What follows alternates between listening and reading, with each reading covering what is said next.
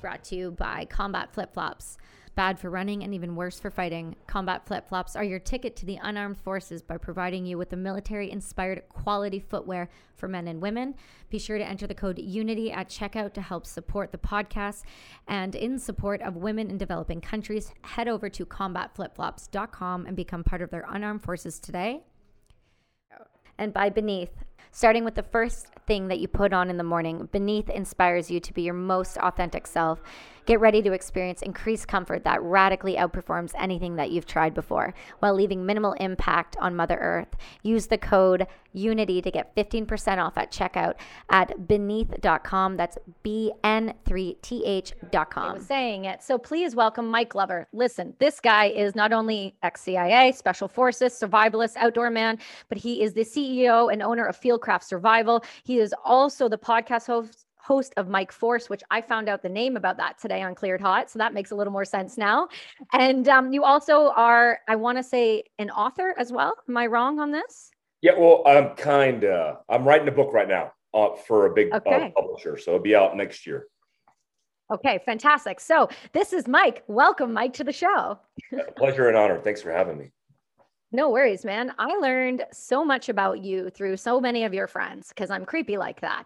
and I try to look at everything from a fairly open and honest perspective. And I think that's what you do, if I'm not mistaken. Yeah, that's so, the only way to be. Yeah. Yeah. So can you do me a favor? And like I said, you know, I've heard you say this as well, but this is part of the deal when you when you talk to people of your caliber, you kind of got to regurgitate a little, just a tiny bit. Can you give me and our listeners a quick, tiny rundown of exactly who you are? Because I feel like I'm going to butcher it. yeah, sure. I uh, so I grew up in you know a military uh, household. My dad was in the army. He met my mom in Korea, where he was stationed at, and so I grew up with a military mindset from a dad and from a granddad and from a long line of service. And then um, I, I already knew from a young age, probably about ten, that I was going to join the military and served um, really my entire life, as long as I could remember in the Army.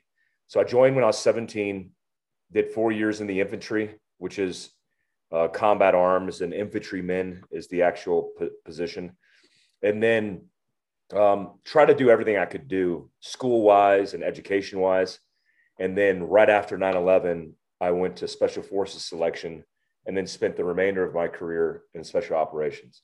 So um, traditionally, uh, people would recognize the Army's branch of special operations as the Green Berets, but we do have U.S. Army Rangers, Special Operations Aviation Regiment, the list goes on. So I did that in an entire career, had a lot of combat deployments, a lot of epic um, adventures, was, an, was a sniper, was a joint terminal air controller, uh, traveled all around the world and like fulfilled my dream. Um, at the end of that, I decided, hey, I got to transition at some point and so I got my college degree and uh, my bachelor's degree in Homeland Security, and then had my sights set on the CIA in a full time capacity. You know, I, I, wanted to be Mike Spann in the mil- in the uh, CIA because he was one of the first uh, casualties of the war, but not a lot was known about the Central Intelligence Agency. I transitioned as a contractor, uh, loved and enjoyed that position. Did that for about two and a half, three years, and then I decided to step away because I, I wasn't fulfilled. To be honest, the reason I stepped away is because there wasn't a war. There wasn't a fight left. If there was a war right now, if we were fighting ISIS, if we were fighting uh, Al Qaeda, if we were fighting anybody, I would be still in the military or still in the CIA. But there was no war going on. And I decided to step away and start my own company called Fieldcraft Survival. I was in Pakistan in a shipping container similar to where you're at. And it was, it was built out like a house and I started the the homework to build my company. That's brilliant, man. I love that you have this it sounds like this innate drive from an early on you you never really had to be taught. It seems like that just kind of came from a family lineage and that's a fantastic thing and it shows it shows obviously in the not only longevity of your career but it also shows in the intensity of your career if, mm-hmm. if i'm not mistaken. I mean you didn't you're not like you're not like me who's like i want to be a soldier. You're like i want to do everything and then be non-existent all at the same time while cutting your throat without even knowing i'm there. That's what you wanted to do and I'm just like, all I can do is like marvel in the you know the the sheer longevity of a career like that because i understand the severity of the events that you've been in too as much as i can you know understand and to know that you've been able to come out of them the way you have and then uh, not only transition into civilian life in a what seems like a very successful way. And you know not to like throw shade but i mean you are a green beret and how many green beret books are there? Not as many as seals. So yeah. i mean i feel like you didn't quite start writing your book when you became a ranger unlike other people but we started and that's okay and that's fantastic. Are you allowed to say who the publisher is uh, yeah, I can. There was it was released in a press release, so I could say it. It's okay. uh, it's Penguin Random. I knew it. It was either them or going to be Simon Schuster. I could have guaranteed that. Yeah, yeah, yeah. That was. I know. I was actually after I heard Jack Carr was was Simon and Schuster. I was like, ooh, maybe those are the guys. But I'm not writing yeah. fi- uh, fiction, and so um, I didn't have to do all the hard legwork that fiction would entail. I just had to propose, you know, a basic outline. Yeah. And they were on board, and I'm I'm super excited about it. That's good. You sound like me. It's like, this is my life. Like it? And they're like, yep. And you're like, awesome. Yeah, thank God. you have to do I do what Jack Carr does. I know. I want to have him on because I want to talk to him a little bit about uh, the way that writing process went. You know, I'm not a oh, writer, oh, yeah. so I'm learning about all that. That's a that's a whole. Yeah, he would love thing, to. Man. He would love to come on your show. He would love to. Oh well, you're gonna have to hook me up because he's a hard I'll one to reach, my friend. You're gonna fucking text him, of course you are, because you're one of those guys. God damn it, Andy yeah, you told me he was cool, but I didn't know he was this cool. God. so let's let's talk let's talk about a lot of things because I'm not gonna lie to you. So there was a there's a couple questions I have for you right off the bat, and they're gonna be fairly sporadic spaced. Number one, didn't know you could study homeland security. What? That's a major. Where did you go to university for that? And like what type of program and what does that normally job afterward look like? Yeah, so I I, I started my career um, at a very young age and knew that I had a transition point. So I was 17 thinking about 20 years down the road. And so I knew to be in federal service, like FBI, HRT, the CIA in a full time position, you had to have your bachelor's degree. So oh. I, I, nickel and dime my, my degree. It took me actually 15 years to get my degree. Um, but in between combat rotations, like literally in between combat, like I'd go out for the night, everybody would come back um, and go to sleep um, and I'd come back and work on college. And so uh, I started my undergraduate degree in criminal justice because I was like, oh, FBI, HRT, CIA, right. that's a thing. But after I got my associates and really almost my core curriculum in undergraduate in criminal justice, I realized that um, crisis response, which at, at, the federal level was tethered in Homeland Security and it was uh, available. And I was like, man, this is what I do for a living in counterterrorism. Right. Easy transition for me. And it became more of a popular thing. I started out at Troy University in South Carolina and then migrated to American Military University, which is designed for military guys like me. For and then got like my bachelor's degree in uh, Homeland Security with an emphasis in crisis response and also a second bachelor's degree in criminal justice. So Jesus. So you're like, again, let me hit it off the park. Just being Asian and successful isn't good enough. Let's just go harder. you got to go hard in the paint. You got to commit. You. Oh, uh, speaking of hard in the paint, apparently you and I have a mutual friend named Brian Bishop. Oh, really? Yeah. Yeah. Yeah. Did Andy him and about I, that? no, him and I um, talk, and uh, he goes, who you having on the show this week? And I'm like, Mike Glover. And he's like, fuck you, tell the guy to answer his DMs. And I was like, I will, but he's a big deal, Bishop, and you're not. So, and he didn't like that. So it's fine. It's perfectly fine. He watched me whimper like a little bitch during ayahuasca. So it's fine. We have that That's relationship. Awesome. That's a good thing. Yeah. Well, it is. It's a definitely something. Mm. Um, okay. So when you when you talk about your education and things like that. And you're like listen i knew when i was 17 i was going to have an entry and you know exit out of the military and what it was going to look like. Do you think that was because you wanted to go into the military so young that you were i don't say bred into this but you kind of understood the the succession and how that works?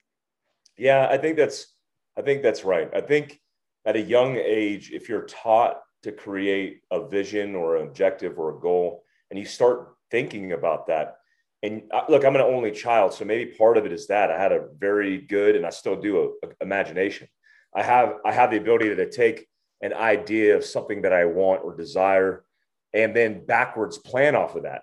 The, as a mm-hmm. kid, I didn't understand the process, meaning I didn't understand the structure that was in line. So I think I had the idea. And then when I got in the military, they gave me the technical ability to make that idea reality. So I, you know, I took, the, I'm a big planner, right? So I take military decision making mm-hmm. processes, uh, five paragraph operations orders from Rangers and SF. And then I just plugged that in like I did my business plan. And now I could strategically, you know, I can create a, a like if you told me, hey, here's the goal, how do we get there? My brain, right. because it's uh, it's constructed that way, can develop the way to navigate it. Right. And that's why you have like Fieldcraft now.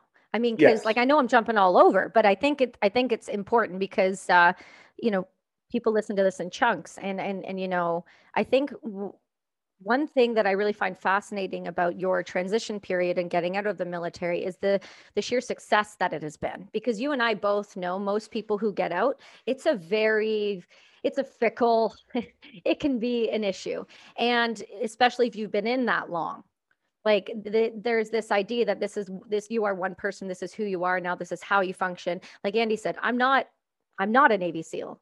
I was a navy seal. I am now a gay porn star but that's a different thing. Yeah, so you know side hustle. You've got to have a side hustle. And so when you decided that you were going to get out and you decided this is what you want to look at when you got out was this something you wanted to do? Did you want to do fieldsman did you want to do some type of way to educate civilian population? Because personally looking at you i wouldn't think you would want to deal with the civilian population afterward just because it's such a drastic contrast. Yeah very good question. I i look i i started and i was like i want to be a sniper. My only objective was sniper because i appreciated the craft of being a sniper. Like i i love right. being a sniper because people think like being a sniper is shooting a long gun. That's one one hundredth of your overall job. Right. Have, yes. You know, we we snipers, and I could say this because I am a sniper, but or I was a sniper. we used to make fun of all the assaulters because they're like the Mongo smash guys, and we're like yeah. reading novels, you know, in between yeah. breaks. Well, smash. Yeah, yeah. So we we are very technical, um, very uh, intelligent, and and for the most part, we hone this craft. So in in sniper operations the craft you have to hone to be the best is field craft because it's the application of going outside doing stalks on the enemy concealment and cover all these cool things. And then when i got out i realized i don't have the transition to create another craft eh, because there's nothing that i'm interested in. So i could have been a tactical instructor. I could teach pistol carbine do all that stuff but that that's a dime a dozen for my background for for, right. for teaching civilians. So there was this whole other thing called survival. Most people think survival is being naked and afraid in the woods. They think it's like this thing where you rub sticks and you know you you you put a lighter to a, a, lint dryer uh, fuzz. Yeah. It, it, but it's not that. That that's primitive survival. That's like the worst case scenario. This modern survival genre is so interesting to me because it's the culture that I came from. Like uh, the question that I asked was if special operators can go out every night and intentionally put themselves in the worst case scenario and come out on top, why? Mm-hmm. And it's and people think, oh, because the guys are elite. I, I, assure you, me and Andy are not elite. I mean, we're trained, um, we're we're funny, we're we're handsome, but we're not we're not elite we we belong to an elite culture, which is a machine that spit us out when it was all said and done. So he said the same thing.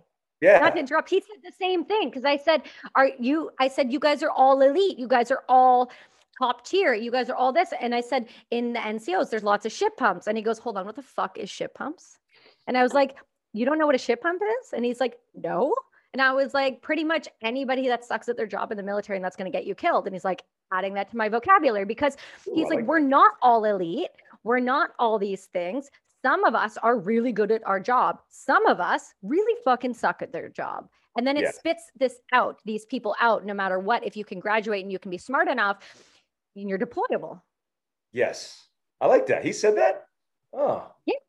Okay, we're on the same wavelength. Yeah, listen we were talking very uh, you know i'm not trying to make this about him but it you know we had this conversation and i just said he goes what's it you know I, I said i worked with dudes like you very rarely but i have and i know the difference of people like you and then i know the people i've actually like in the trenches with it scares the life out of me because I'm going to get shot in the back. Like it, you know it. And he yeah. said, you know, we're not all elite. And so when you say careful when you group us in all as one, Mm. And I was like, fair. I, I, I can respect that. He goes because not all of us are. We're just we're we're not, and that's the reality. Yes, true. It's true. Mm-hmm. Yeah. I I uh. So when I you know, eh, look, what's missing in society eh, right now, and it's probably been missing for a long time, is the identity of um, positive tribalism. Right? Like right now, tribalism is a bad thing, supposedly. Right? It's a negative connotation. But it used to be cool because you used to have your groups and your segments. And and now that's being canceled because it seems like it's racist or you're you're a segregatist or whatever whatever the new verb is. So but I, you're I, asian. Yeah yeah. It's like you can't i would i would naturally gravitate towards my asian brothers. That's that's what i do people do that to me. I, like we just start migrating together and doing math. It's, and, it's like magnets and doing math and shit. It happens, yeah, brother. I crushing laundry, man. I'm so good. Look at this shirt. How pressed this thing is. I did Bro, I'm so proud of you right now. I'm so proud of you. Your skills are so legit right now. I'm trying. Fantastic. I'm trying. I could have started a laundry business, but it just wasn't in, in me. The, the margins are great. Yeah, the margins are. Feel you. So you're like yeah. civilian population, they need to learn how to be accountable on some level, but they also need to learn how to handle things safely and and come up to a situation and and not have this freeze and you know fight or flight moment. And I've I've seen you go and do these groups, and I've seen these. I, this is my favorite when I see like straight up mom looking people, and they're like, "I just trained with Mike Glover," yep, and I'm like, "Yes, because there's so much accountability and ownership in your in your life and your family's life and it's it's so nice to see and so i just want to acknowledge that because i think it's important. I don't know if you see everything that comes out but these people that you involve yourself with there's a there's a, a reason for it right? Yeah, they're coming I to think, you for a reason. Well I, lo- I like that this genre that's called preparedness is one of the genre uh, one of few genres in the world now that seems to bring people together and people can get on board with that. So if you're a mm-hmm. soccer mom from Philly, you're a, you know, you're a, a, a rancher from Montana, you could sit down and go, Hey, I want to be better prepared, just like you. Let's talk. Let's communicate. And we have we have some like-minded interests. And I love that. Do you find that these groups that you're dealing with are predominantly the reason I ask this because I think I know the answer, but I want my listeners to hear this. Do you think that they're predominantly left or right, or do you think these are just people that are just trying to keep their family safe? Yeah, you know, I, I, the the original assumption would be that they are coming from the right, right?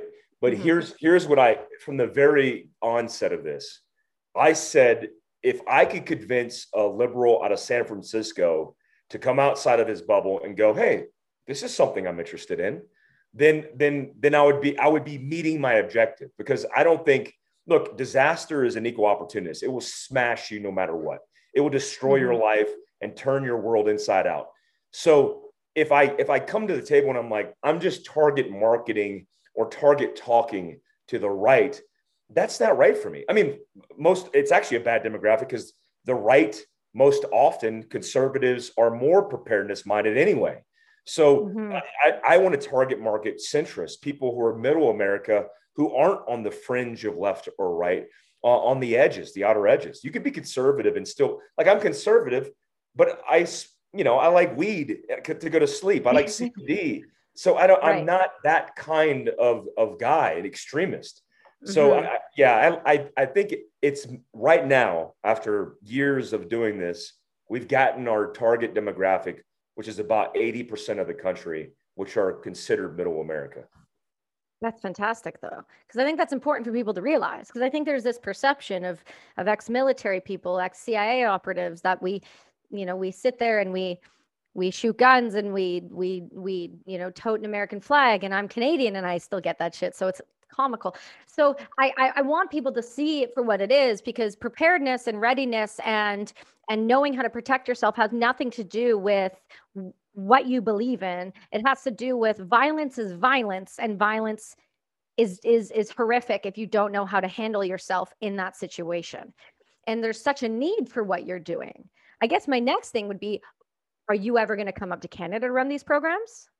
I, I, have actually a lot of people from Canada who follow us. You know, I've worked with the Canadian, you know, your your JTF and your commandos, yep. and and I love Canadians. And you know, we have a we have a lot in common, and there's a common bond between us. I, I like like I would love to go there and train.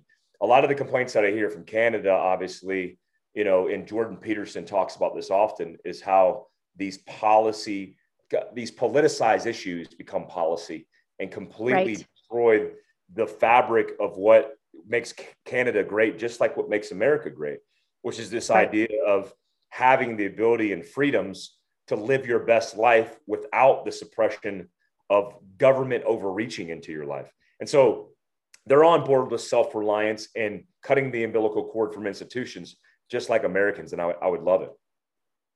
That would be great. I think, and and you touch on a good point. Like Jordan Peterson has been, he's another guy I'd like to chat with about more of the psychedelics and trauma section. But in in in that idea, because I was wondering, you know, I'm asking this question. I'm like, I don't even know if he would want to come up here and teach this because we have number one, we're not allowed to shoot anything fucking cool anymore.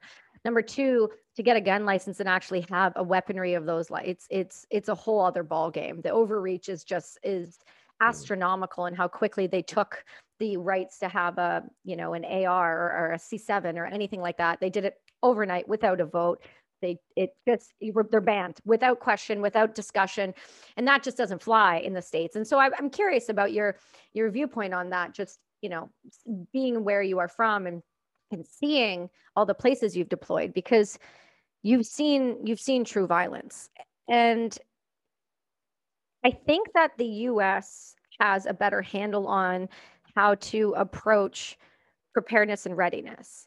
And I want to keep on this topic because I think there is such a lack of it when you look at the where I live. No one has a clue on how to handle themselves at all in any situation and it's very obvious. You can see how we're handling COVID.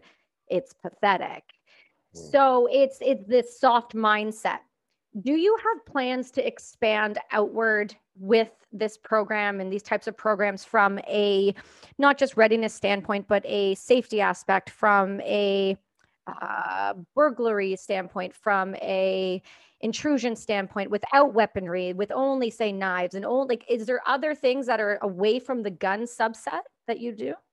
Yeah. So um, statistically, the likelihood of you getting in a gunfight is like getting hit with lightning. It's very, it's very um, not much a thing. So one, unless you live in Surrey.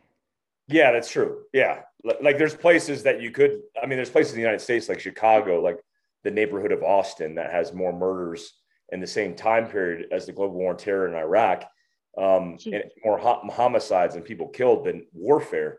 But it's look, it's a lot of this thing. A lot of these things called preparedness don't have anything to do with guns. I mean, let me give an example. Like mm-hmm. we we talk about situational awareness and self-awareness. So one of the one of the proxy benefits of freedom is the fact that we become more complacent as a society. So if you're free and you you live in a sovereign nation that has good governance good laws and good security you feel like you're safe. So you let your guard down and so the things that you normally do in a semi-permissive uh, environment where things are safe, but they often go wrong or bad, you wouldn't do. So we don't think about carrying guns. We don't think about carrying first aid kits. We don't even think about situational awareness. We're driving down the road and spend half the time in our commute on our phone staring at it. Mm-hmm. And we go, oh, how did we get here? Right. So we're not paying attention. We're not conscious to our world. So the first engagement and talk that I would have with Canadians, just like I would have in a lot of places where their, their freedoms have been suppressed or oppressed, I would say, look, it starts with yourself. It starts with situational awareness. Are you paying attention to the world around you? And if something goes wrong, do you have a plan? Most often, uh, in the absence of a plan, which is like the absence of a tactic, we make gross assumptions, we formulate opinions, and we do weird shit. Like when you're in a fight or flight state, fight, flight, or freeze state, and you're operating primarily with this norepinephrine, all this adrenaline pumping through your body, cortisol, the stress hormone, you are not operating very cognitively. If you don't have a tactic to transition from that flinch response into a more cognitive response, you are just going to lay in the fetal and suck on your thumb if you're lucky. You, you might do something like a, a second floor building's on fire, you run to the third floor and you jump off and land on your head, right? So mm-hmm. the, the idea is preparedness is like that, and it has little to do with specific scenarios and technical expertise of drawing a pistol and defending your life. Like I would say, uh, most often because it's re- it's relatable to Canada, like car accidents. 30 to 40,000 people in America die from vehicle accidents. That's a lot of people. It's like a 100 people a day die from yep. vehicle accidents. Uh, in the last couple weeks, I've had seven people in my community die, like literally burning to the ground in vehicle accidents because of people's lack of paying attention.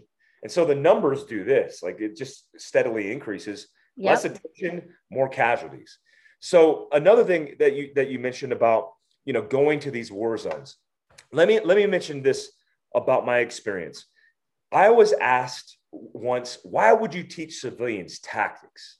Like what like you learned all these classified tactics. Why would you teach them tactics? And I said, okay, you're asking me and you're an American. Let me create some context for you.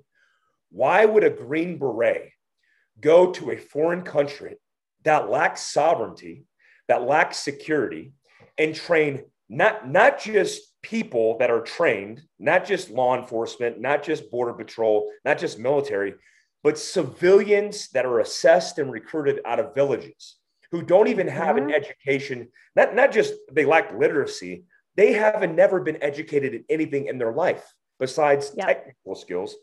Why would I go there and train them? Why would I give them guns? Why, why would I give them ammo? Why would I give them training and then make them fight for their own country? Well, the simple answer is it's because I'm empowering them. So right. the Second Amendment, for all the people who think the Second Amendment it was about sport shooting or hunting as a right, it had nothing to do with that, and it still doesn't. Because what it has to do with is a balance of power. If you have an armed citizen or an armed society, the government that's overstepping always, by the way, it's always doing that, right? That's just the, hmm. that's just how power. Yeah, it's it's con- that's what this idea of of checks and balances derive from. We have to constantly check ourselves internally. I run a small business with 40 people, and we're constantly doing that.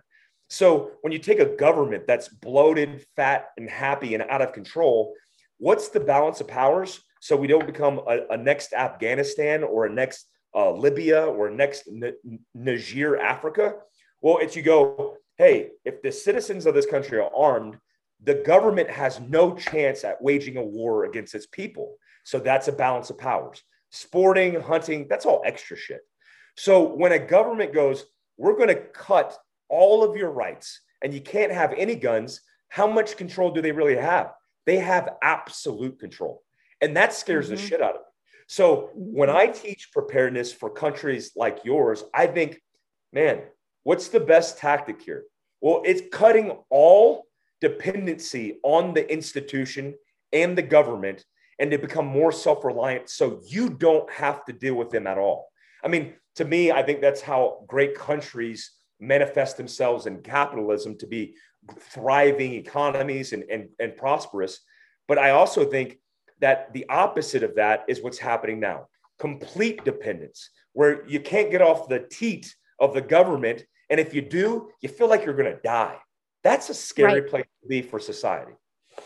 Not just for society. Let's look at this in a bigger picture. Let's look at this from, say, our people's side. And I say our people because, and I don't mean Asian because I'm white but I'm mm. talking about military. Let's look at it from that stance. You get all of these people that want to leave the military or are injured in the military or are not given the proper tools to handle the situation. They're put on drugs, which, huh, you ever get to listen to that episode, I suggest you listen to it.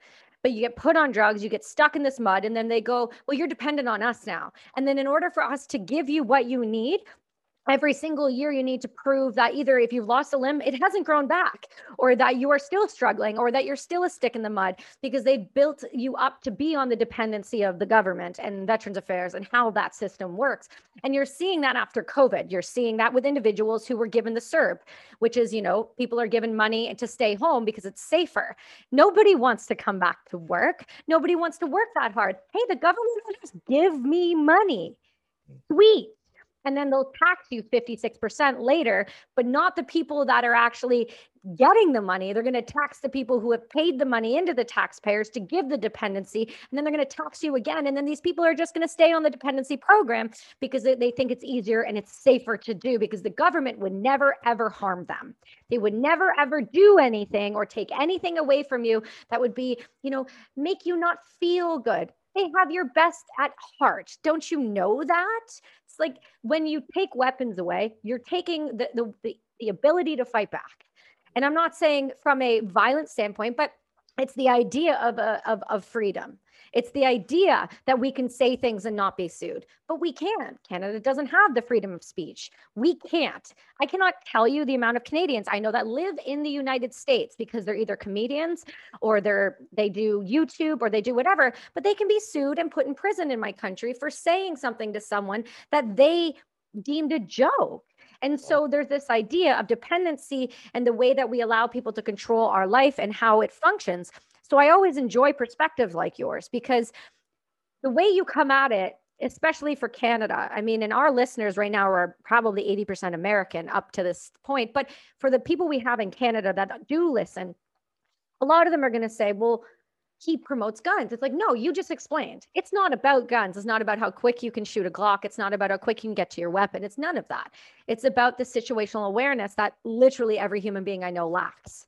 And that is a struggle to watch. And so it's nice to see that you're you're working on those things. And I think you would be more welcomed in Canada if people, I'm sure you're very welcome, but I think there would be this idea because you're not like, I want to promote gun violence mm. or gun safety it's like I just want to promote safety and situational awareness in general. It shouldn't be that difficult.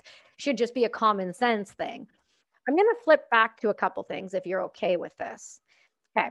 So you decided special forces, Green Beret, not good enough. Want to go harder and do more than that.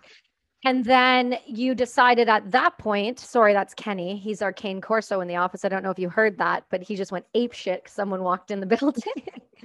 He's a good guard dog. He's a good boy. Um, so what I want to go back to was you decided Green Beret not good enough, need to be better, need to do more. CIA walks in.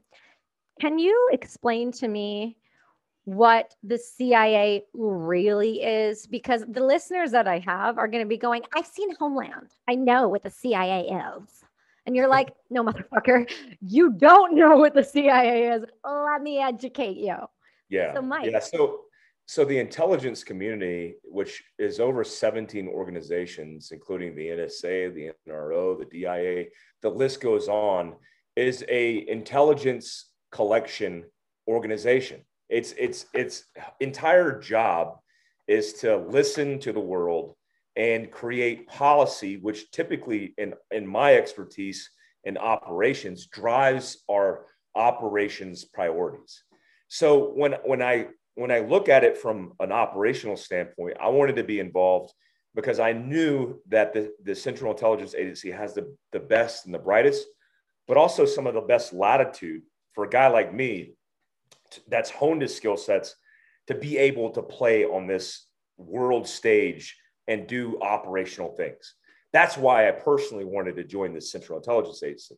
And it is that. I, I would tell you, like, it's an organization of the smartest human beings I've ever met in my life. Super right. intelligent people.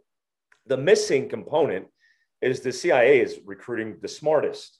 And often the smartest aren't the most um, aptitude driven your face tactical people. Why you say that? If you're not okay, if you're just listening to this episode, Yeah. you're making a huge mistake. You need to go watch his face as he gently and carefully watches his word placement because he knows there's shit he can't say. Yes, I babysat case officers for a living in the CIA. Ah, That's there it is. I mean, that's a general way of putting it. I, but you know, I worked with, I'd never worked with anybody. Look, this, the the agency and our role would never allow any of these good people to operate without being um, competent in tactics and competent in situational awareness and all these things that are preparedness Right. centric. So it, it, it- I will say the best job I've had, the service is not a job for me. It was a duty. The best job I've ever had was working in the CIA. It was the, it was the best job I've ever had. How many years did you do with just the CIA? Three, just with the Okay. three. Just with that agency. Okay. And when you went to them, did you pl- deploy with them? Or am I blowing Yes. out book stuff here? Yeah, yeah, I did. I, I went over the world with them. I was in Yemen and Pakistan and Iraq and Libya. Like I was all over the place with them. So in a three-year time frame, it's it, I'm trying to the reason I'm trying to word it that way is because people think that when you deploy as a military, you go for you know regular military go for six, nine, 12 months, but special ops they go in and out, and then CIA they're like you guys are in and out or you're in country you're out of country you're moving around so this idea that you did three years with the cia is like a lifetime mm-hmm. of traveling alone Yeah.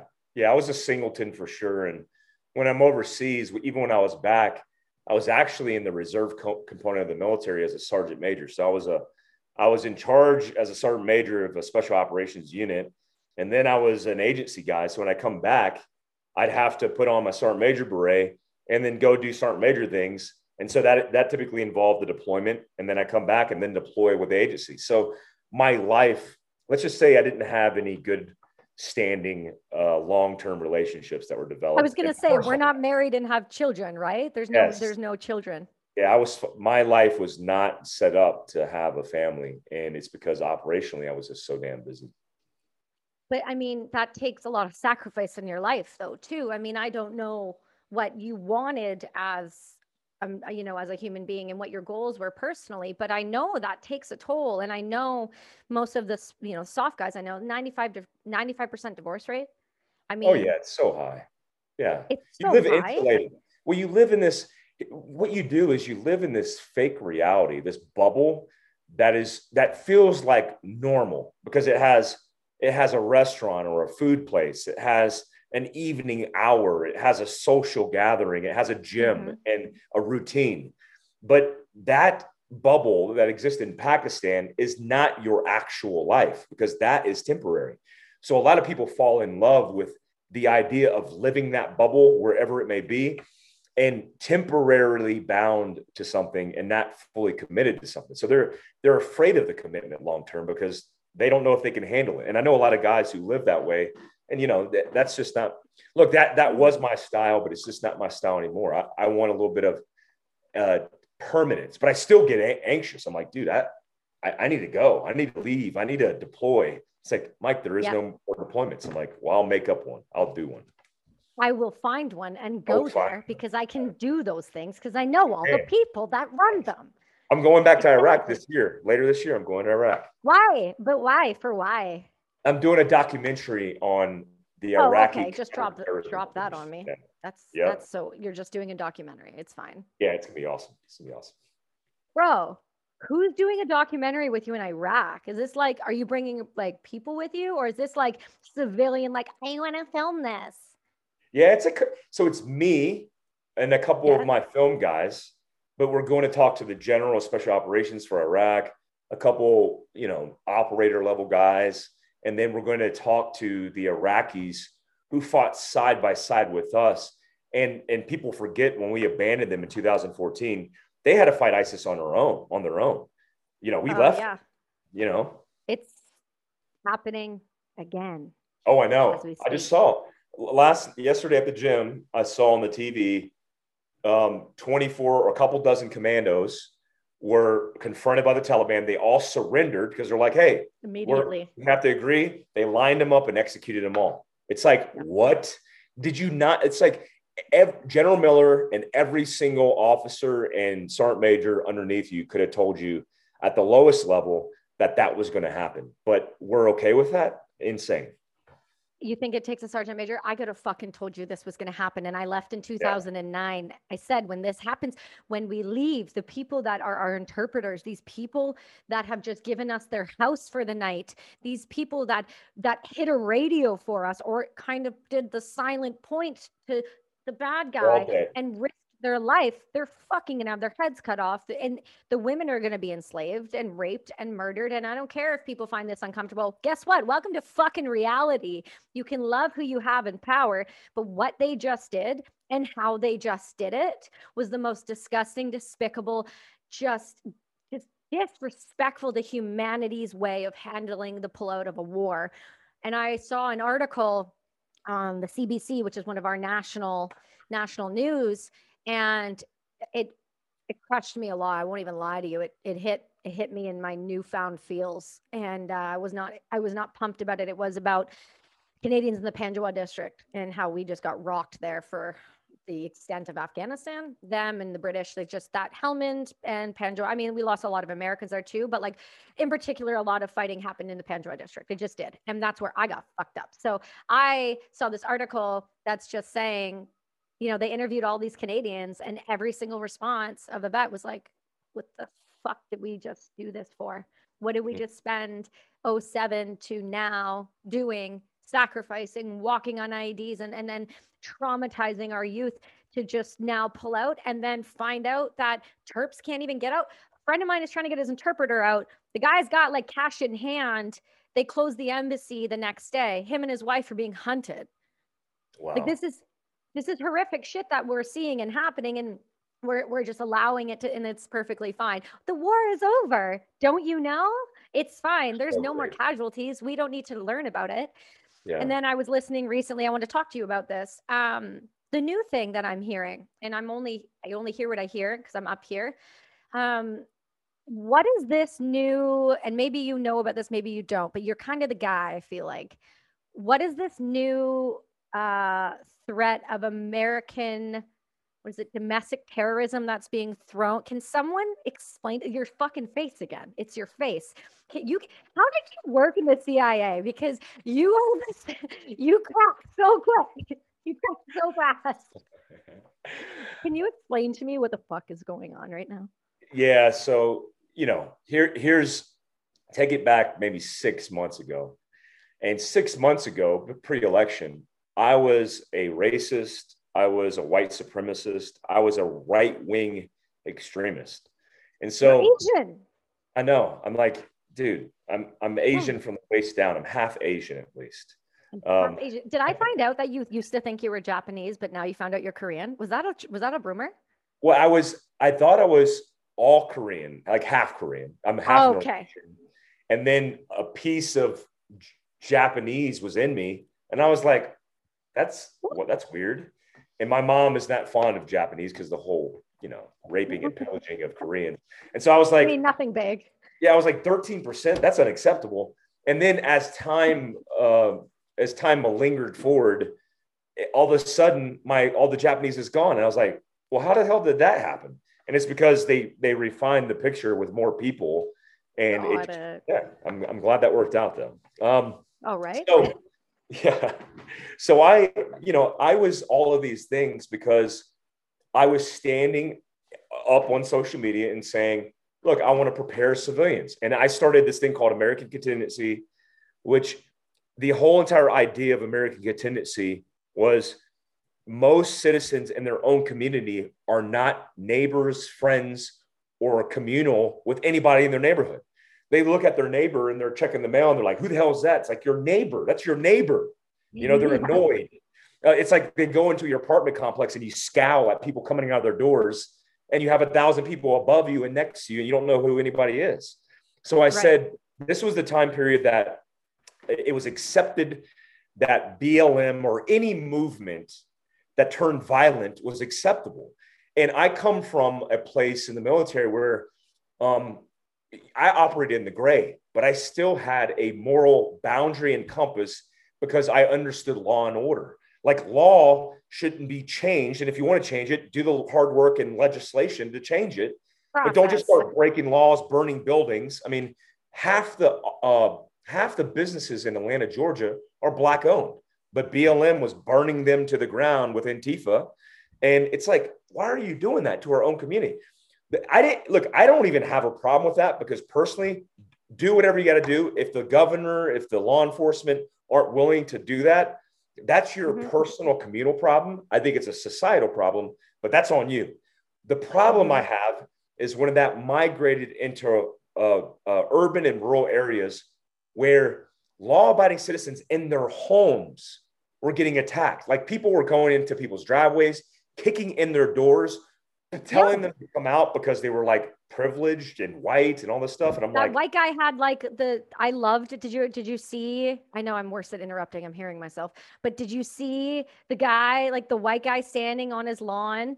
With like a gun, like some super rich yeah. guy, and then the wife was standing there, and she was just like casually standing like this, like, and I was like, oh Mr. and Mrs. She, Smith. That's what that was. It's like the smallest I know, but it was the cutest little handgun. But she was just like, motherfucker, step. One more step. I well, would love to pop this bitch off. Like it was hilarious. I love see, that's the thing. Like, look, what I, I ask people all the time, what would you do if your children were inside of your home and a mob of people came up on your front doorstep and saying, We're going to strip you out because you're privileged, whatever the reason is, and you felt at risk for your life, well, you're going to defend yourself. Well, I don't want people fending for themselves. I want communities banding together and fending right. for each other. So I started that. Uh, a, a, a leftist extremist organization that has a media front did it did a, a complete like 20 page spread on me personally, which I was I was flattered then honored, Mike. I was so honored because it had like pictures of me and saying, looking you know, all training, slick and like all yeah, fly. Like a citizen. I was training citizens to get ready for war, and it's like soccer. Like I'm literally there's a picture of me with like kids and moms, and, and they're like they're training these guys to go to war. I'm like, oh my god, we're not jihadists. Yes. It's insane. Yes. So USA Today published that not, not even understand the context because we almost sued USA Today, but they published oh. it and oh. lumped us in with all of these actual pretty extreme groups. And when that happened, we lost our Shopify, which is Canadian based. We lost our Shopify, yeah. we, which like we were doing up to that point like 10k of revenue of a day. A day. They completely destroyed our business. They're like, you're they done. shut it down without. They and what did they say to that? What, what did Shopify no, say to that? No reason. No reason. They said Bullshit. we don't have to provide a reason. I'd so go after got, them publicly. well, we got. Well, I did publicly for a period of time, but I got lawyers, and we actually had a lot of our friends migrate to a an American um, commerce site called Big Commerce. Right. I highly recommend because there's no suppression. Yes. We lost our bank account. We lost a, a Facebook, Instagram. They all deleted us because of that wrongfully pointed leftist extremist advertisement, which was a story, uh, fronted as a story. So there's a thing that the left has always been concerned with. The Democratic Party under Bill Clinton, remember Ruby Ridge, Waco, all of these things. Like, w- what justification would you have for burning an entire church full of children to the ground because of breaking laws around guns? There is no justification on the planet because mm, children no, can't no. for themselves. And and and th- there's pictures of FBI agents who who by the way is the uh, elected attorney general for America well, as an FBI HRT agent standing in front of a field of ashes of children. And and and I'm like, what the what the fuck are we doing? And so I'm not an extreme human being, but you want to see Mike Glover and a whole bunch of elite operators come unhinged. And when I mean unhinged, you're about I, to not like pick up guns because I'm too tactical to pick up guns. I'll I pick don't up, need to pick up a gun. I'll pick up a country full of Americans who aren't going to take that. So when that started happening, I'm like, what is going on here? And I realized in my at a community level, I had to start looking at legislation. I had to start looking at community leaders. I had to make people stand up as community leaders in their own backyard to go, look, look, there's phases to this operation. It's not go to war. It's get involved in politics, get involved in legislation, and stand up for our mm-hmm. communities. Mm-hmm. Stand for law and order. Get sheriffs to back us. Get law enforcement officers to, to stand their ground and go, this is unacceptable. And that's what we did. Right. Is it a thing? Yeah, I'm sure it's a thing. Like just like leftist extremists is a thing, but is it is it a pandemic? Is it is it systemic? I, I don't think so. I think it's a fabrication, like many things, of right wing and left wing politicians who have a vested interest in boosting their headlines and popularity so they can stay in power. I, I, that's what it is. I, I don't know how you. What year did? When did this happen? for you when when US uh, US um, today and all of them? When did all this happen? So this was, I mean, it was coming to fruition in November of last year, and then right after the election, it all petered out. Tracer burnout. It just it faded away, and all of a sudden, it's like, oh, Mike's a normal, good dude. My Facebook got released, my Instagram got released, and I'm like, interesting. Election cycle. What they didn't want is my influence because I had a small segment of influence. They're like, but Mike had influence shut them down, like they did almost everybody that I know in this same boat. How do you feel about that? Because uh, you come from an area, for lack of a better example, of people that make things disappear and make things up here and make things show up in new places. You you do.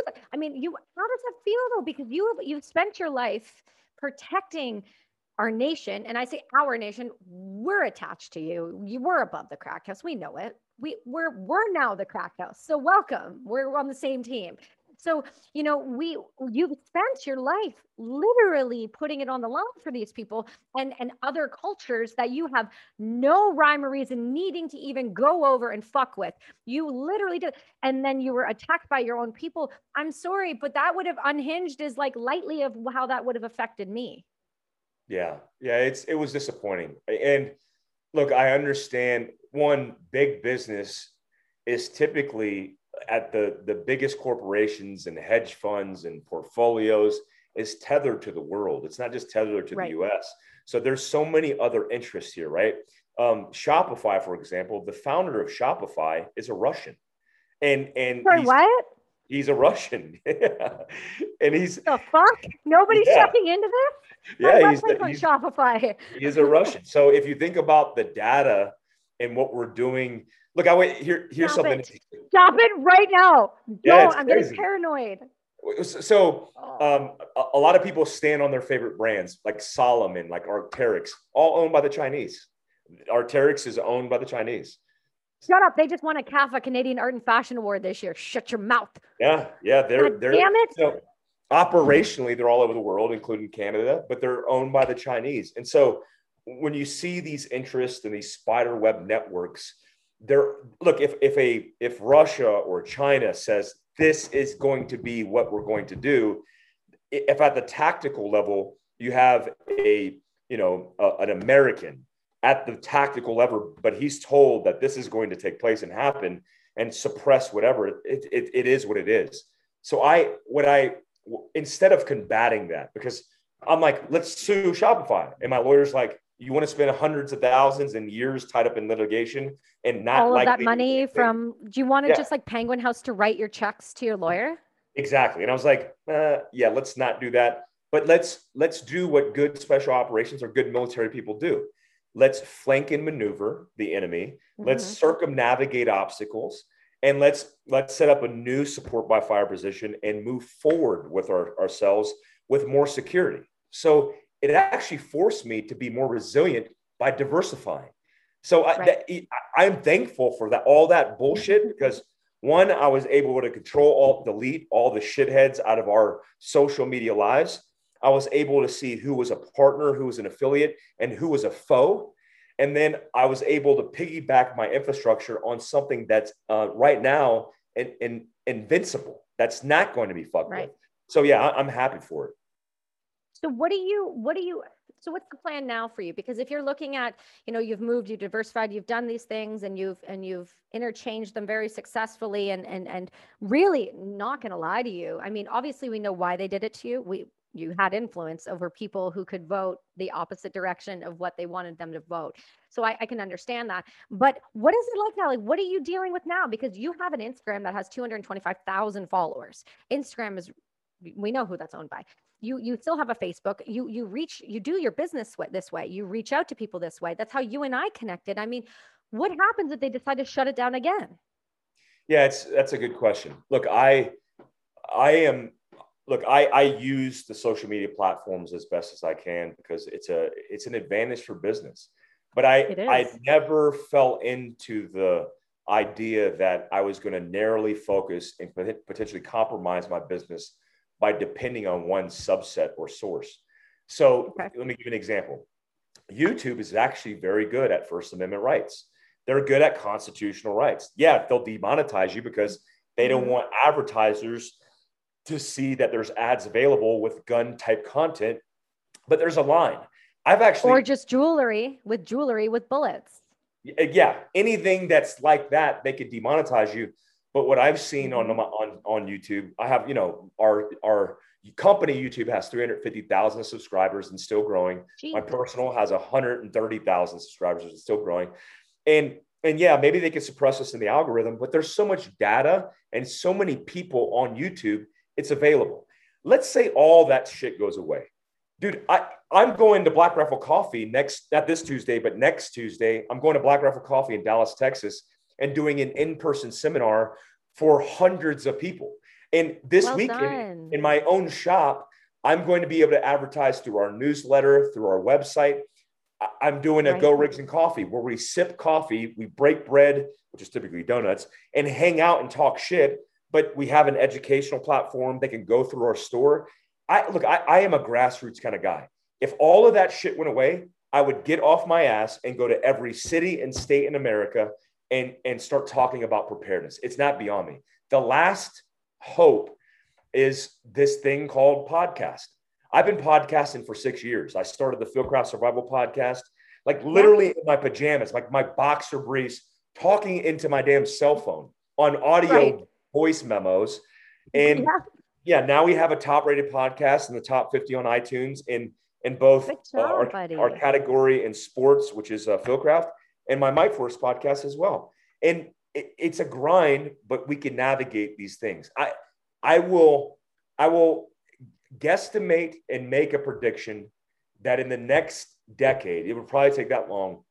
All of these major players and the platforms will either get virus hacked and attacked and shut down in a viral war um, of, of hackers versus the system. They will be shut down by the government because they will need to be regulated because they're monopolizing the world, or they will just get shut down and burned to the ground. And that's that's in the next decade. So everybody who's dependent needs to start diversifying because it's bound to happen.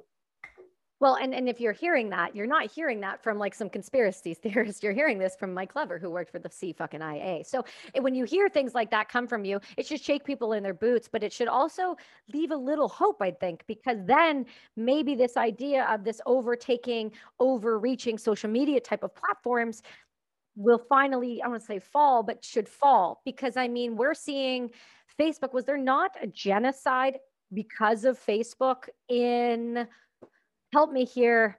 I want to say it was like Myanmar. Where was it? It was Myanmar. Yeah, it was. It was in Myanmar. Myanmar. Was it Myanmar? Okay, so sorry for my mispronunciation, but that there was a whole genocide due to Facebook. How is that not the conversation here? Yeah, yeah, it's going to. You know what? It's like COVID, right? Everybody said COVID's going to destroy society. But what it did is it hit the reset button in a lot of people's primal minds to realize maybe it's not so bad working from home. Maybe it's not so bad spending time with family. Maybe it's not so yeah, maybe, maybe it's not so bad spending quality time with my loved ones and and building um, a more self-reliant situation. You know, I'm pointing to the window because I have goats, I have horses, I have chickens. You have goats? Because, oh yeah. Yeah, they're, they're I don't know if they're. I love goats. Yeah. Well, when you come back on again, I I want goat in my video because I need goats. I fucking love goats. Why are goats? Why are little goats like they just bring a smile to anyone's face at any point? They're just Tangent. they're the great thing about goats is they don't have anger in them. It's, it's not an emotion or it's not a primal instinct. They're just happy right. fucking people, goats, goat, goats. They're, they're, they're happy people. I agree. They're hilarious. They, I, I, I drive by, uh, there's literally like a, a, little farm. I drive by and I drop my son up at preschool and I'm like, there's the goats, buddy. He's like, those are farmer Sherry's goats, mommy. They're not your goats. And I was like, well, I mean, we wave to them every day. They're not yours, mommy. And I was like, oh, can we get some goats? Okay. No, mommy. We the goats. Mommy, they jump on everything. They chew everything. They'll eat the garden. I was like, fine, we won't get goats. But I'm That's totally true. They will do that. They, they, do it to me every day. Yeah, right. And well, they should. I mean, it'd be hilarious. I'd witness that and be, I mean, that's a YouTube video that needs to go viral, first off. But that's what I mean is there's this, there's this idea of of preparing our lives a little bit differently right now. And that's been an, you know, an incredible thing. If anything, COVID has brought, it's brought it's crushed the Canadian economy pathetically. It's literally caused a higher epidemic in suicides and overdose rate in British Columbia in cross Canada. It's disgusting. I have a, I know a 7-year-old that's been suicidal. Like I'm not kidding when I say this has been bad, bad, bad, bad, bad. And it's been like that in the States, but at least you guys have opened it up and you've seen the bigger picture. My yeah. hope is that from this, when people listen to you, and I'm hoping that they end up going over to, you know, the Mike Force podcast and the, and the Fieldcraft, because I think this is, you're doing the similar thing that I am trying to do in a different way. Mm. I'm not trained like you are. I can't teach the way that you can teach. But there is a platform and an opportunity for these podcasts for people to listen. And this is something they've lacked. It's been CNN or Fox. That's it. It's been Global BC or CBC. That's it. There has been no, let's have a conversation with people on a regular basis that are from different sides. And let's put our heads together and figure out why this shit has happened in the first place and why our society has allowed it to happen in the first place. So I feel a lot of commonality with you, and there's some stuff. Remind me, I want to talk to you about after because you just made me think about some things. But the way that you guys are running your company and how you're functioning, you said you have 40 people. Did I hear that right? Yeah. Okay, so you have 40 people. Are you guys kind of doing this like attack and conquer and go across the country all at one time, or is this that all of you are at each event and at each specific thing? Like, what's what's this look like? The way that your company is you're you're made up here. Yeah, so you know, I, I, break it down into three tiers. We have fieldcraftsurvival.com, which we host training all over the U.S. in about six states per weekend. So every every every wow. weekend, you'll have us in six different states teaching a, a, a myriad of courses, including a combative situational awareness, first aid and trauma, CPR, survival, primitive survival, survival, austere survival, um, outdoor wilderness survival. Um, tactics, pistol, carbine, long gun, and the list goes on. We even run special operations prep courses for young men and women who want to serve in the military. So that happens every weekend. There's probably 100 courses listed on my website right now on fieldcraftsurvival.com. Mostly, um, you know, we have a training component, but training only scales when with people. So more right. people, more problems, but we also will never compromise the subject matter expert. We want to have the best quality instructors on the planet. So we have mm-hmm. products as well. So we do mobility bags, first aid kits, survival kits, um, loadout bags, uh, you know, everything from, you know, beef jerky and the stuff that you sits on your shelf that has a 10 year shelf life all the way to, you know, first aid kits and survival kits. That's a part of fieldcraftsurvival.com. We the prepared.com is a virtual online online resource. So oh, okay. because we want to start progressive learning, like I, I want you to get into this funnel and go, man, I like this idea of it. Where's the start point? And it's this. But then I want you to have a curriculum like similar to academic curriculums through learning management systems and LMS that you take these courses online. But I also want you to have an experience. So I'll ship you a tourniquet. You'll do a stop the bleed class wow. online. You'll upload the video. You'll get uh, confirmed by an instructor. You'll get a certificate in the mail. That's what we the prepared.com is.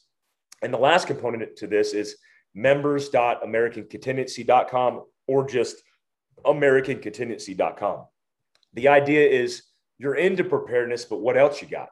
Well, if you're into preparedness and you're part of this alumni that is Fieldcraft Survival or We the Prepared, you could funnel in and find a group near you. We have hundreds of groups that are all over the country that are preparedness minded that go out and train together, that break bread together, that do community events and helping their own community together. Community. And I think that's for me one of the most impactful uh, parts of my business. But the podcast, the YouTube, all the content we're doing on top of everything else is all tiered into these three, I'll call them action arms of the company. Okay. So what is it like for you now? Um, because you do have all of these incredible things going on. You do have a book that's coming out next year. You do have a pod. You have two podcasts. Sorry if I I totally didn't even catch on to the other one because I'm an idiot, but it's fine. But I I want to know a couple things, and this is where you get uncomfortable.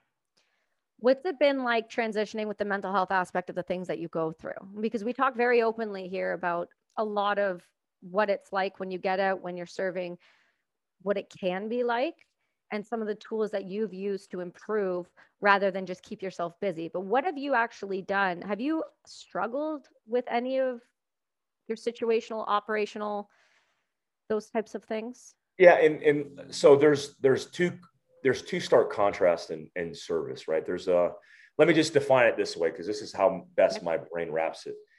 Like some people go to the military and they serve and they they have um, no expectations of service because they're getting their college degree, they're getting the experience. And then when something happens traumatically, there's an expectation that was going to happen. They didn't know. There's guys who served, served even prior to 9 11 or even in 9 11 who went, Why am I in Afghanistan in a convoy driving in a truck transporting goods? I didn't sign up for this. So that, that mindset is um, a path that leads to potentially traumatic issues that are going to affect you long term versus my background, Andy Stumpf's background, even Jocko's background, where intentionally I signed up and I'm like, I'm going to war. I, and not only am I going to war, I want to go to war. I want to fight. I want to defend my country. I want to defend the men I'm with. And I volunteer for, you know, selection, for free fall school, for all these things because I want to get more involved. So the expectation there is people are going to die. People are going to get right. hurt. People are going to be traumatized. So if you said to me, like, hey, Mike, you know, um, how much trauma did you experience in the military? I could probably make the argument that my entire experience was trauma. Jumping out of an airplane right. at 25,000 feet with a sniper rifle and a 120 pound rucksack strapped to your groin is not um, it's not sexy. It's traumatic. So yes. what, what, what happened to me in my transition and often from my background, it's not that there's an expectation that it, you know, somehow we're going to be able to transition. It's the conditional transition that's the most difficult.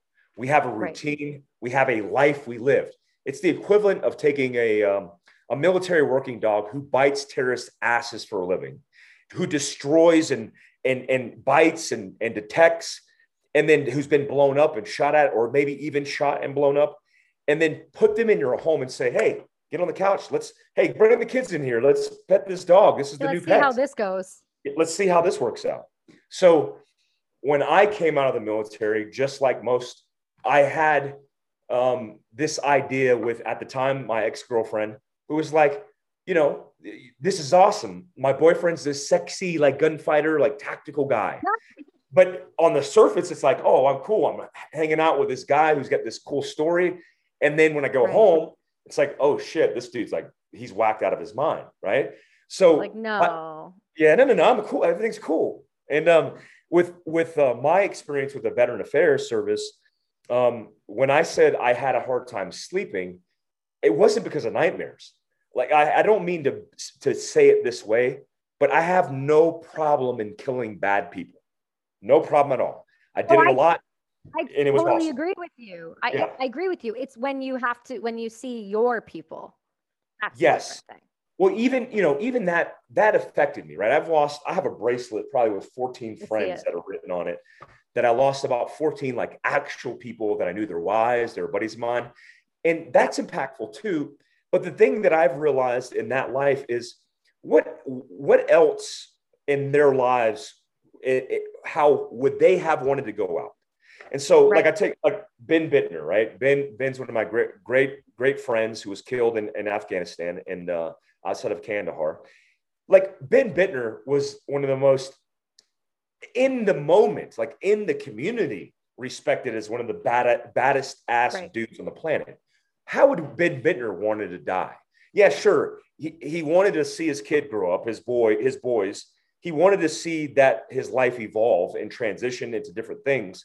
But if he gave him a choice, you're going to die in a hospice after the fact, or you're going to die in combat where you where you thrive. Where's it going to be? Yep. And Ben Bittner would have told day. you. I've had those conversations with him. He would have wanted to die in war. I actually thought I was going to die in war, but I didn't. And so now I'm like, well, fuck, here we go, picking up the pieces. VA gave me trazodone and Ambien because they said that was the solution for sleep. What I've realized after the fact, CBD, CBN, and THC is the solution for me. Indica specifically right. is the solution for me for sleep. So you, you have a whole uh, conditioned lapse that I had to re-navigate. But I was a government contractor for the CIA. I started my own purpose with my own mission, which is Fieldcraft. So for me, it wasn't that difficult because I had that purpose. And and most right. often that's not the case for others. And it's about finding that purpose too right? So it took me six years to find it. But once i found it it was like a it was a roadmap now right? There's a plan in place things to implement and goals and things to hit. But before you have those things that's where you kind of see that that lapse happen and the pharmaceutical drugs and all the doctors kind of come in and go take this take this take this take this and then they wonder why they're dependent on the system when mm. you started using using cannabis was this how did you feel about that because you don't strike me i mean you don't strike me as like the guy that's like, I'll smoke a joint before bed or take oil or edibles or whatever. You just don't seem that way. But that being said, knowing how you have to function on a daily basis, have be fully with it and not fogged out of your mind and get out of bed and be able to run a weapon and do those things. Was that a choice that you chose to switch medications or are you still on those medications? What's the deal? What are we looking at? Yeah, so I look, I I am super conservative and I, I don't like drugs. I've seen it destroy uh, family members and uh, like all kinds of horrible stuff, like most often drugs do. But when I, you know, what I didn't realize is I was super uneducated about marijuana specifically. And yeah, there are there are some uh, adverse effects for um, marijuana, including um, you know psychotic episodes for people who are predisposed to those kind of issues um, abuse of the drug which makes you a lazy turd which you know nobody's ever overdosed from marijuana depends on the strain you listen i function morning noon and night because of this shit you just gotta yeah. get your strains right brother yeah, yeah. So I, I, I grew up with a whole bunch of lazy buttholes who were just using jar oh. weed. so you had just, like just, high school kind yeah. of like the, you went around marijuana yeah. in that sense. This is before you know high times and the analysis of strains was even a thing, right? And and people were just right. getting blazed. And I see them being lazy and not wanting to do much except for crush snacks, which is funny. But I mean, there's a whole thing behind it. So I'm like, there's no way I'm doing this. Well, when I got out of the military in the transitional phase I started getting all these pharmaceuticals. And you know, half of pharmaceuticals, by the way, are derived from plant-based whatever, right? There's there's right. a there's a plant origin story there, but half of them are based on synthetic. Um, and and when you when you take synthetic and you mix it with alcohol and all these other things that people do, in fact, including myself at one point, um, it starts to destroy your your, your life. So I was open minded because I had to be. I said like, hey, what else is there? you know, and and I had a buddy at the time who was a, a former special operations guy, and he said, "Hey, man, hit this pin; it will make you relax." And I used to get anxious all the time, and I'm like, "Yeah, like my endocrine system is shot." When you jump out of airplanes and, and kill bad guys for a living, you can't regulate your own damn hormones, right? Calm yourself. You yeah, just you can't. It's, it, like I, I talked to um, Eddie Eddie uh, Penney about this, who's a former Dam Neck guy and former SEAL Team Six guy, and and he had the same experience where we're on an airplane and we have a panic attack. And why would I have a panic attack on an airplane? I jump out of them for a living, but I had because it yeah. just you know whether it was a smell of fuel or the thought or just my system activating because it's supposed to be triggered you, know, you. primally activated and prepared. It happened. So I tried CBD first and then I tried uh, a couple of different strain, strains of um, indica, and it helped mm-hmm. me. It helped me so much. Like I own a company. I own a CBD CBN company called the Wolf Twenty One. Oh, I, Yeah. Oh, we're going to yeah. chat about this after. Yeah, I started the company. Why? Because I, I looked at this. It was it was powered by a company called Slumber, and they're a great company. And I went, I love this so much because I take it every night, and I don't right. feel the after effects. And I could operate on a range and do high risk kind of things, and I'm getting the best sleep of my life without feeling like shit. And so I started doing research on it. I talked to a whole bunch of scientists because I wanted to know the science behind it before I pushed it. Right. And I started my own company. Bro, that's fucking I'm so happy you oh goddamn. I I have such a hard time when people are like, I would never, I would never try cannabis. Cause I'm like, you don't understand the amount of people's lives it has saved. Game Just changer. Pain management for all of us that have had a bajillion surgeries and are broken Oh. and our knees hurt, like we're 76 years old. Yeah. Like it, you know, you're jumping, like you said, you're jumping out of, you're jumping out with a pack that weighed 20 pounds more than me. Yeah. So, you know, taking that compression on your spine and on your back and your spinal column going radiating right up into your fucking brain, like the, and the way your knees take the hits. It's just, there is, there's so many more solutions to the problems. And I just, I love seeing people that are like you, who are leaders in their community, who are leaders in their, in their, X community. These are people that you're influencing, but you're doing it and you're being smart about it with a positive, healthy alternative than just take these pills, you'll feel better. Because you and I both know they don't work that great for sleep. They just make you foggy and gross the next day. You can't function with a weapon super safely. I found that out when in country, super fun. You can't. Oh yeah, buddy. You really need to listen to that Jocko episode, bro. There's some stuff. Um, but you, you know, there there are ways to help our communities and our societies, and they're maybe non-traditional, maybe they're not ideal for most conservative thoughts. But if you're willing to give it a chance and you're willing to look at the bigger picture, we can not only save so many people from themselves, but we can help so many people thrive. And I think that's the big difference. And that's what I really wanted to, you know, why I wanted to bring you on. It's it, you know, you're you're a big deal in your community. And I'm slowly walking into this community as a Canadian female. And I have never had such great conversations before with other SOF members than I had when I started this podcast. Hmm. The openness and honesty to the way that you guys talk and the willingness to talk about shit that you would think guys like you are like, oh, fucking, I'm tough. Hmm. Like, leave me alone. I would never do anything like that. Nothing's ever wrong with me. It's, it's fine. It, it, it's just, it gives me a lot of hope because I'm really, really fucking fed up of seeing our people kill themselves. And I'm really fucking fed up of people saying that they're, they feel alone because Same. all Yeah. of us, it's chronic, man. I was telling you before the show, Jocko's came out. I've got more people reaching out for help and saying, thank you. I'm not alone. It's like, how could you ever think after this many soldiers have deployed and this many, you know, CIOps and, and this many things that you're alone? Yeah. It's because nobody wants to talk. Hundred percent. Yeah. Right? Yeah. Um, so you know, I'm I'm I'm I know how hard it is to nail you down. So I'm very grateful for you coming on the show. I'm I'm stoked for humanity's sake because as long as there's people like you that are doing what you're doing, we are going to be just fucking fine. No, that means a lot. Thank you so much. The same with you. I mean, you, you're you're creating, especially as a female. Like I'll I'll get a little sexist because um Give me the look, sexist is I wel- welcome this in my fucking life. Bring it, bro. Yeah, I love it. Well, see, the thing about like I a lot of women work for me, and women are no matter how many people say they're not innately different um, than than males than men. And the the thing about your perspective lends a different optic, and that's important in our world today because the same kind of optic that's derived potentially from a male or the, the same origin story having your story, who's somebody who's been in the military and been there, done that, but also able to curate all these conversations is so needed right now. And more, I, you know, it's encouraging to women. I know it is, but more of this needs to take place with more women because we need more voices from women to curate their perspective to lend itself to it because you you you often have better perspectives and different perspectives than just the same old simple the same. So I, I appreciate you and I'm looking forward to seeing Thanks, your, man. your journey grow. Oh, thanks, man. Yeah, the company's doing its thing right now, and the book comes out hopefully soon. We got some other cool projects cooking, and so we're gonna we're gonna have you back on if if you'll allow us. We would love to talk to you when the book comes out. Um, I'm officially going to be disappointed if I don't get a signed copy in the mail. So already setting you up for failure. We're letting you know. I got you. I want You're you on the know. list. You're on the I'm list. I'm on the list.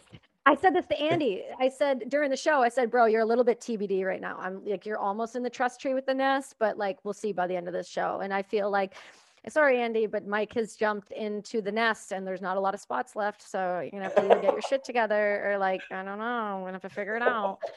So do me a favor, give every one of my listeners every place to find everything about Mike Glover, including his ironing services, whichever oh, you yeah. prefer. That company's not launched yet, but it'll be coming out soon. It's it's okay, good, good. Schmediums.com. Schmediums probably do so well. This is an extra large, and they just don't make them for big. Is that dudes. what it is? It is. Is that it's, what it is? They just don't make it for extra, big. It's an extra small large that Mike read as an extra large. It's really an extra small when you read the back of the tag. He, if you turn yeah. around and you see the back of him, it's ripped in the middle. It's fine. Don't worry about it's it. It's actually a Don't belly worry. shirt. My belly's exposed from yeah, here. Yeah, crop top. I'm gonna yeah, send you a, a brass and unity crop top. It's gonna be great. But I put my pants up here. That's what I think about it. You need access to your gun, right? So you got to wear the crop tops constantly. I can access I my gun here. Yeah, like it's right here your cleavage. Dude, I am sending you a crop top and I want a full gun movement in gun. my crop top. Gun. So I would run that gun this so fast, awesome. that crop top. Um, so fun. I, uh, crop tops. Tactical crop tops. Crop tops. Oh my god, I'm renaming some product today. yeah, I so we we're all over the internet, right? We have um, okay. I would the start point is just Fieldcraft Survival. So Fieldcraft Survival on Instagram, Facebook, and the podcast. And then um, look, we the prepared.com is the online learning. We've already hosted um, a, a, few free courses to get you interested in it. It will be built out content wise throughout the year before the book launches. And then um, uh, AmericanContingency.com or um, members.americancontingency.com to get on board with your groups finding like-minded people and it's all about preparedness so my personal instagram is where i do the most content it's mike.a.glover but you could also find me on um, youtube at mike glover and i post often i post videos that are just things that are on my mind or whatever whatever you know i, I don't yeah. my media team is partitioned for my companies but you know for me it's just me turning my cell phone in, in a selfie mode and filming it so it's it's right. pretty informal but you might find some value in it I think there's value in a lot of things you say, Mike, and I think plenty of people are going to jump over to you and you're going to get inundated. So I apologize in advance because I know what's coming your way from my listeners. So I want to say thank you again. Um, we'll talk to you when the book comes out. And I guess that's it, everybody. So go check everything out, Mike Glover, and um, we'll see you all next week.